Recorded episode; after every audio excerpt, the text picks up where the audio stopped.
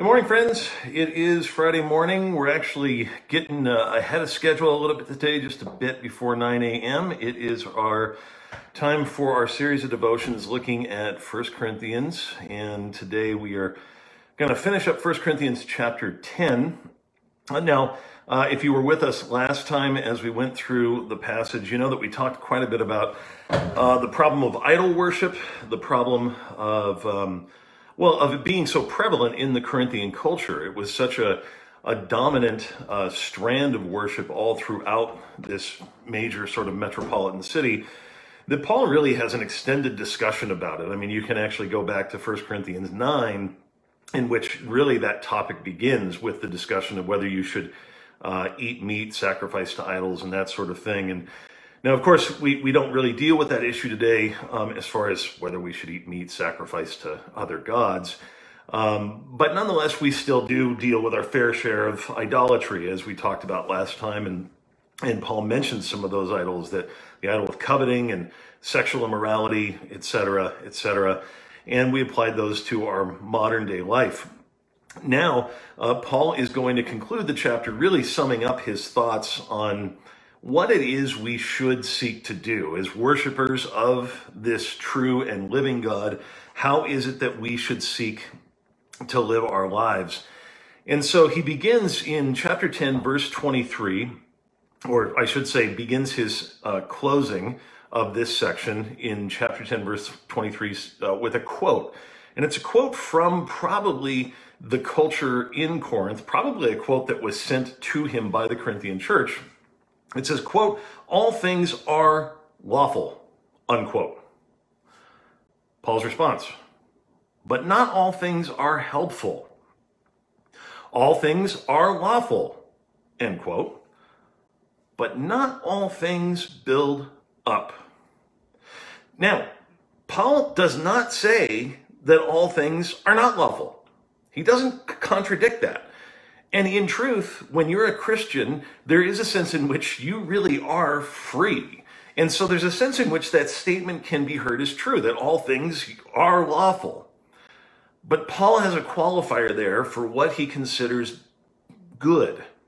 And that is that things should seek to be helpful and that things should seek to, be, to build up others and to build up ourselves. In other words, just because you're free to do a thing doesn't mean you should do that thing. That's the idea. Uh, so, so we're getting away from the question of right and wrong, and we're moving into questions of um, better and worse. So it's a question of what is the best use of one's freedom. Now that all things are lawful, how should we use that freedom in our lives as Christians? And here's what Paul says in verse 24 Let no one seek his good, but the good of his neighbor. That's the idea. It, Christian freedom looks like getting down on one's knees and washing the feet of your neighbor, like Jesus did for his disciples. Christian freedom looks like going to work each day and actually trying to do a good job. Not, not merely for the accolades that might come to you or for the pay raise that you might get, but no, because doing a good job is beneficial to my neighbor. It's beneficial to my boss or to my bosses. It's beneficial to my family because it ensures that I'll be able to stay at that job if I do a good job most of the time, hopefully. Um, and so it's good and does good for our neighbor. That's what should guide our freedom. Now, gets back to this idea of the meat market thing. He says, Eat whatever is sold in the meat market without raising any question on the ground of conscience. For the earth is the Lord's and the fullness thereof. So, in other words, Paul says, if you go to the meat market, don't even ask the question. It doesn't you don't need to know. You don't need to know whether this meat was came from an idol uh, or came from the altar of an idol or whatnot. That's don't even worry about it. On the other hand, verse 27, if one of the unbelievers invites you to dinner and you are disposed to go, eat whatever is set before you without raising any question on the ground of conscience. So again, Paul's saying, even if you go to some unbeliever's house, they invite you over for dinner, don't don't worry about where the meat comes from. Just eat it. It's fine. No worries. So Paul is saying you're free to eat the meat. You're not sinning if you were to eat the meat. Now, there, there's lots of ways that this, you know, might apply to us. Um, let, us say, for example, that you felt very convicted that uh, a certain store should be boycotted for their stance on an issue. Let's just say. Um, but you were invited over to somebody's house and they've cooked you a meal.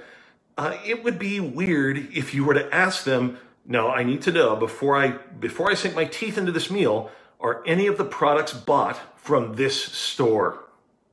Because if they are, I cannot eat it." That, that's the idea Paul's getting at here. Paul's like, don't don't make it weird. don't make it weird for you, especially if they're inviting you over for dinner. They present you with a meal. Eat what's put before you. That's really the goal. That's the the goal is don't worry about it. You're free to do that. On the other hand, verse 28, if someone says to you, "This has been offered in sacrifice," then do not eat it. Why? for the sake of the one who informed you and for the sake of conscience. I do not mean your conscience, Paul says, but his. Now, here's what Paul is getting at here. Paul is assuming in this situation, if somebody was to say and point out, listen, this was sacrificed to an idol, and I just want you to know, because I know that that's bad. Paul says, all right, for the sake of their conscience, if they feel like that's a problem, then go ahead and refrain. If they feel like that's going to be a big deal, or if that shows that in some way to them a sign that you're on the idol side, don't eat it. Not for you, you're free, but for them. For them. So you're seeing the principle here of Paul saying, whatever builds up, whatever seeks the good of our neighbor, per- pursue that. That's the goal here. And then he says this, tacking it on at the end of verse 29 For why should my liberty be determined by someone else's conscience? If I partake with thankfulness, why am I denounced? Because of that for which I give thanks. So the idea would be Paul is saying you don't want to be in a situation where somebody who does have this problem in their conscience with eating meat that was sacrificed to idols um, sees you eating meat and then feels like you're, you know, like they all of a sudden now are bringing you into judgment. He doesn't want people to have a reason to judge you in your interactions with them. If people are going to judge us, folks, let them judge us for the right things, right? Let, let them judge us for, uh, for our actual confession of Jesus Christ. Let us do everything we can to take any other stumbling block out of their way. That really is sort of the principle that undergirds the last two chapters. Remember in chapter 9, Paul says, I, I make myself a servant to all that I might win some. I make my, you know, so he says to the Jews, I became like a Jew. To the one under the law, I became like one under the law. To the Gentiles, he became like a Gentile. His goal is to say, I just don't want to put uh, any unnecessary stumbling block in the way for people to hear the gospel through me. And the same principle applies to us. Again, go beyond eating meat sacrificed to idols. The idea behind this is that we would not cause any unnecessary stumbling block to get in the way of people hearing the gospel in our lives. So Paul concludes the chapter in verse 31 saying this So whether you eat or drink or whatever you do, do all to the glory of God. Give no offense to Jews or to Greeks or to the church of God, just as I try to please everyone in everything I do, not seeking my own advantage but that of many, that they may be saved. The same principle comes back at the same thing that he said at the end of chapter 9, he says at the end of chapter 10 here. I don't want to be a stumbling block to anybody. I want to do all things to the glory of God. Now, what does it look like to do all things to the glory of God? I mean, that I think sometimes we, we tend to narrow down what it looks like to do things to the glory of God, meaning, well, you know, we sing in church, uh, and we serve in the nursery. And you know, if we're in the ministry, then we preach good sermons, or you know, or whatever the case may be. But it goes so far beyond that. Notice Paul says, "Do all to the glory of God." Well, another way of saying that is, if you can do it with a clear conscience, then do it to the best of your ability. do it to the best of your ability. That's it, it really is that simple. I mean, worship is not just a, you know a set time where we sing, but worship is life. It's life for us. So whether we're eating or drinking, whether we're at work or whether we're playing with our kids, whatever the case may be, all of these spheres of life, all of these different callings that God has given us, these vocations that He's placed us in, are opportunities for us to show our worship to Him. And again, that doesn't mean that in everything you're doing that you're going, that you're like sort of saying under your breath all day long, praise Jesus, praise Jesus, praise. That's not, it goes beyond that. It goes beyond mere words to a life that is lived it, the way that the reformers might have said it, uh, coram deo, before the face of God.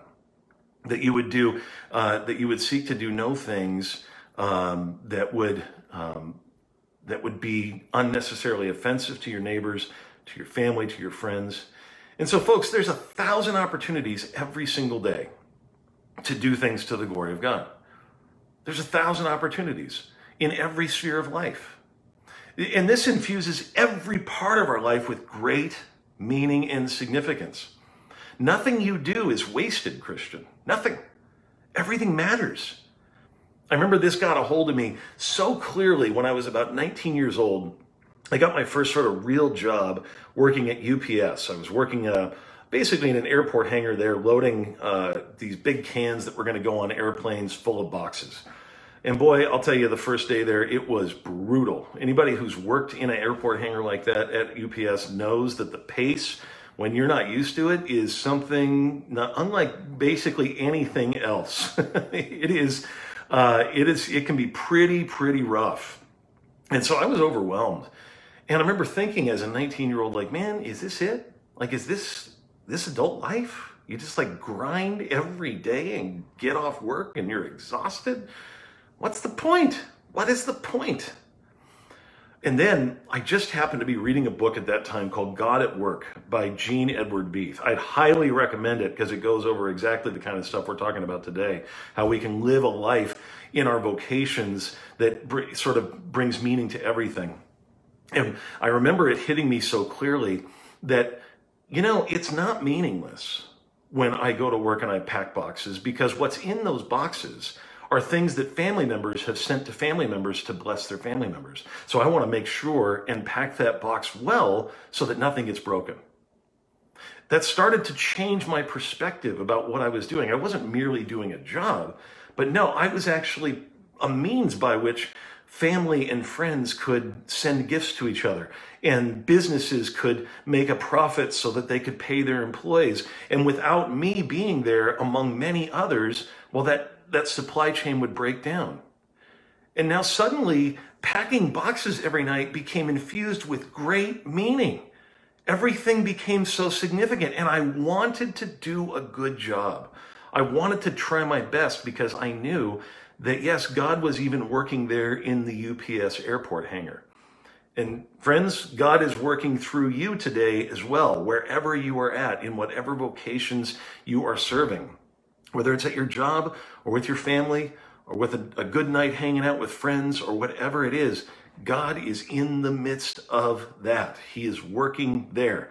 And we have opportunity to do things to his glory by serving those people around us in most of the time pretty small, seemingly insignificant ways, but not insignificant to God and not purposeless by any stretch of the imagination. It is true. You can literally do all things to the glory of God. And that's not a that's not a burden. That's a gift. Because we know that even if we fail at doing all things to the glory of God, because we will, we know that there's one who already has done that in our place in substitution for us. And of course, that is Jesus Christ. Because as much as we might want to, in our hearts, do all things to the glory of God, we fall short, but he never did. He truly did all things to the glory of his Father's name. And therefore, we are free to give it our best, knowing that if we fail, we can repent, we can go to him, and know for certain Forgiveness is ours day in and day out. So walk from there, folks. Enjoy your day, enjoy your weekend. May God richly bless you.